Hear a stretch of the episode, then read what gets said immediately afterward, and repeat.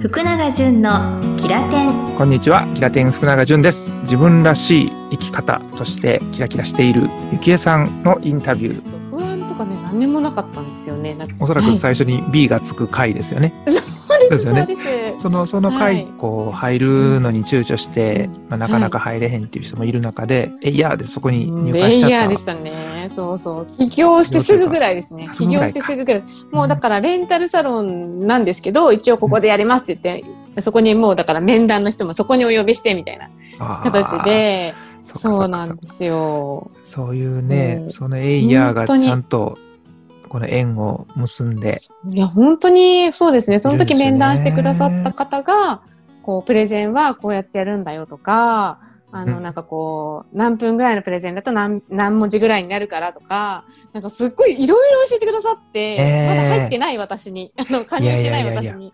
けどわかります。あのあの、うん B の方々は本当にねそれが すごいですもん。ね。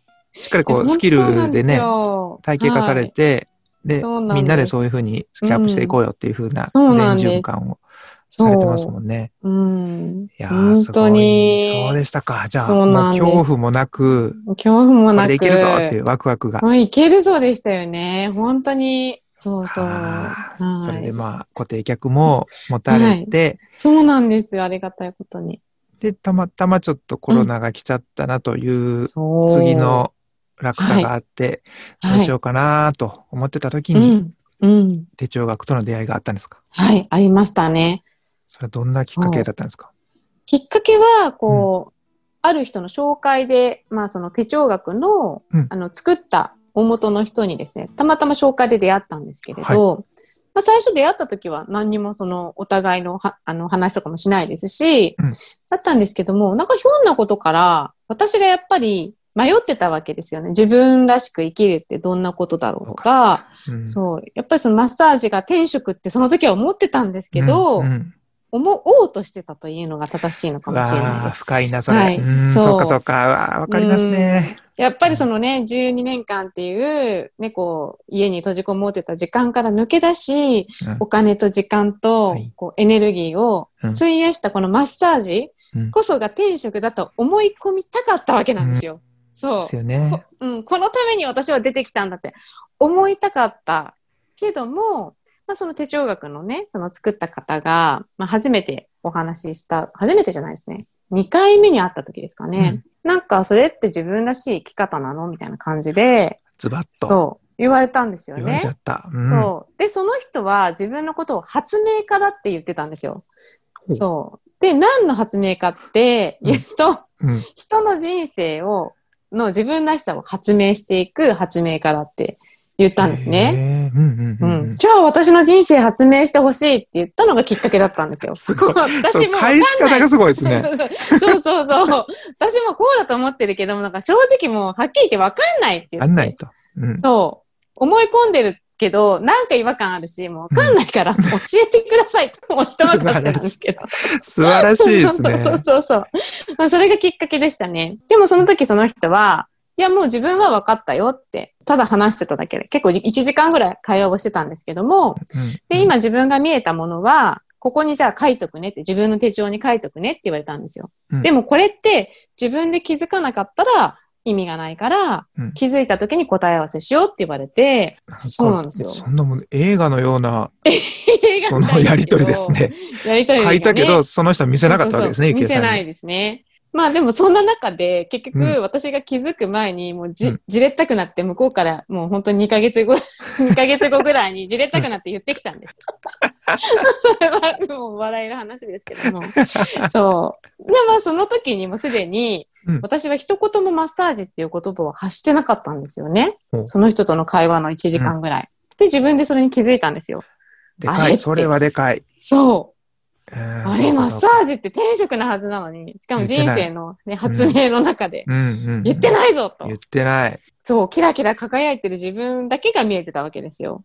でもマッサージがないと出。てこない。うん。うん。じゃあ何なのっていうところでですね、そこでやっぱり自分と手帳が、手帳学を通してですね、自分と向き合っていく、まあこう時間が始まったみたいその方な。に、うん。こう、そもそも手帳学とか教わるとか、もううんぬんで、そうです、そうお話しです。そうです、そうです、そうで。ですマッサージという単語が出てこなかったことに自分で気づき、あれとそう、思いあれと。直して、うん。じゃあ、この手帳学っていうのをむしろ広めるっていうのが私のミッションなのかなっていうふうなことをちょっとちらっと感じたわけですか？そこまではその時は思わなかったですねあ。その時は全く思ってなかったです。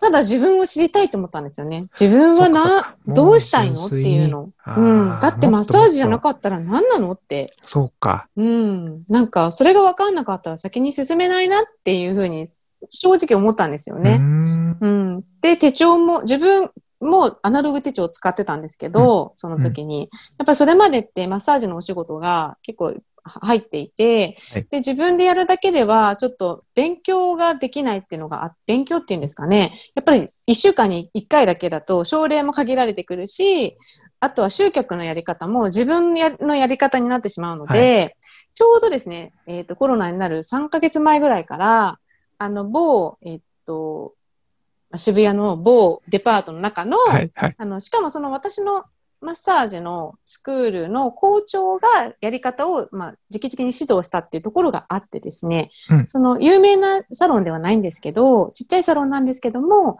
まあ、たまたまそこが、あの、人を募集してたんですね。うん。だから私の習ったものができるところなので、唯一。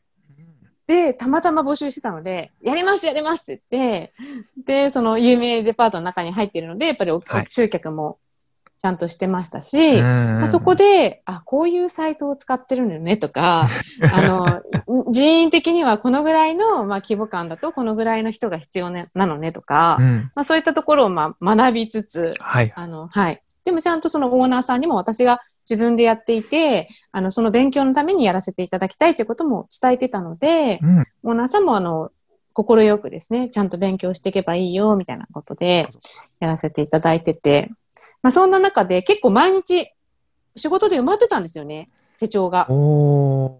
そう。でもコロナになって、デパートもクローズしたんですよ。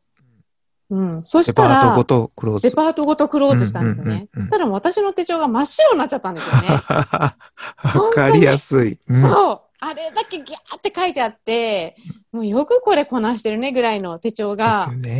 真っ白になってしまって、はい。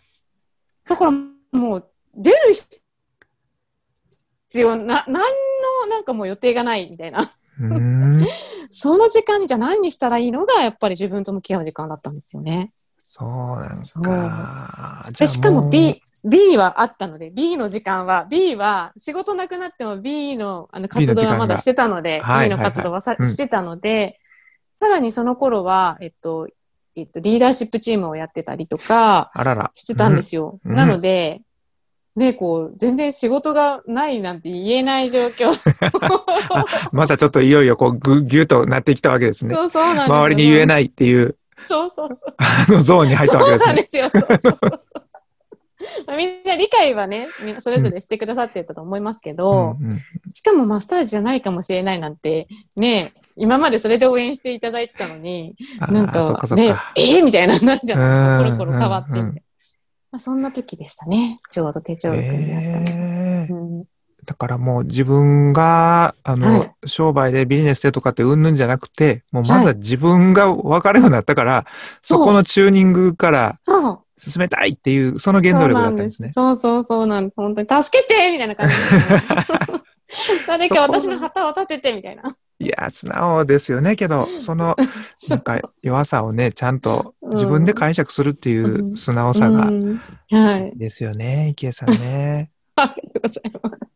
そっかそっか。で、それで、うんまあ、手帳学を通して自分も知ることにより、はい。で、その、ちょっとこう、ゾーンに入りつつあったところがちょっとずつ浮上してきた、そうですね。その感覚があったわけですね。ありました、ありました。ううんん。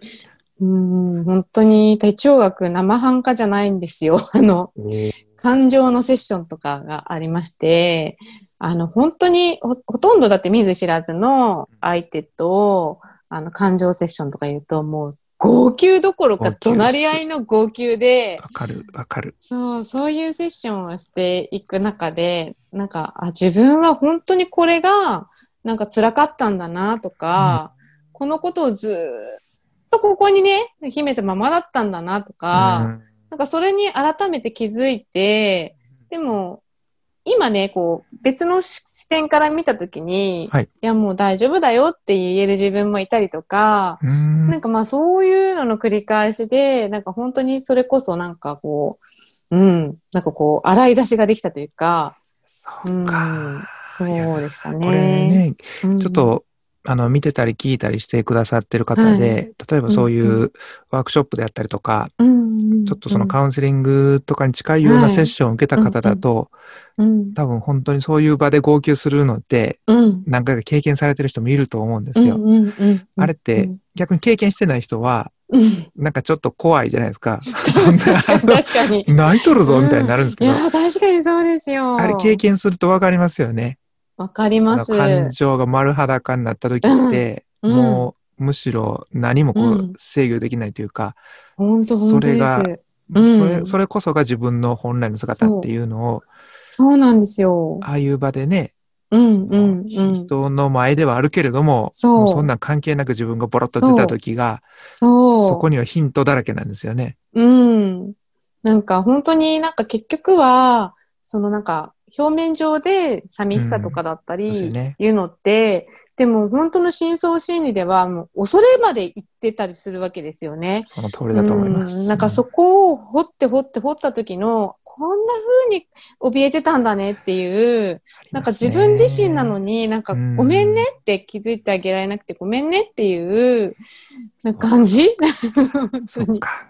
もうだから先に、その自分のゆきえさんの私は誰なんだっていうところをしっかりギュッとこのそうですね。掴むところを、はい、うんうん。その自粛期間に、そうですねそ。の時間やりましたよ。と労力とお金を費やしたわけですね。そこに。そうですね。うんはい。今、あの、い手帳学その活動として、う。はい。まあ私もこうだったから、うん私みたいな人がいたら、うん本当にそう。こういうことを一つのエッセンスとして使ってみたら、っうんていうことを今されてる活動です。はい。企業の基盤コンサルティングでは6ヶ月で月賞100万円のビジネスを構築するプラチナ勉強会や安心安全な場で企業仲間と出会えるオンラインサロンキラテンカフェを開催しています。詳しくはキラテンホームページをご覧ください。あなたのキラキラがプラス10%アップすることをお祈りしております。最後までお聞きいただきましてありがとうございました。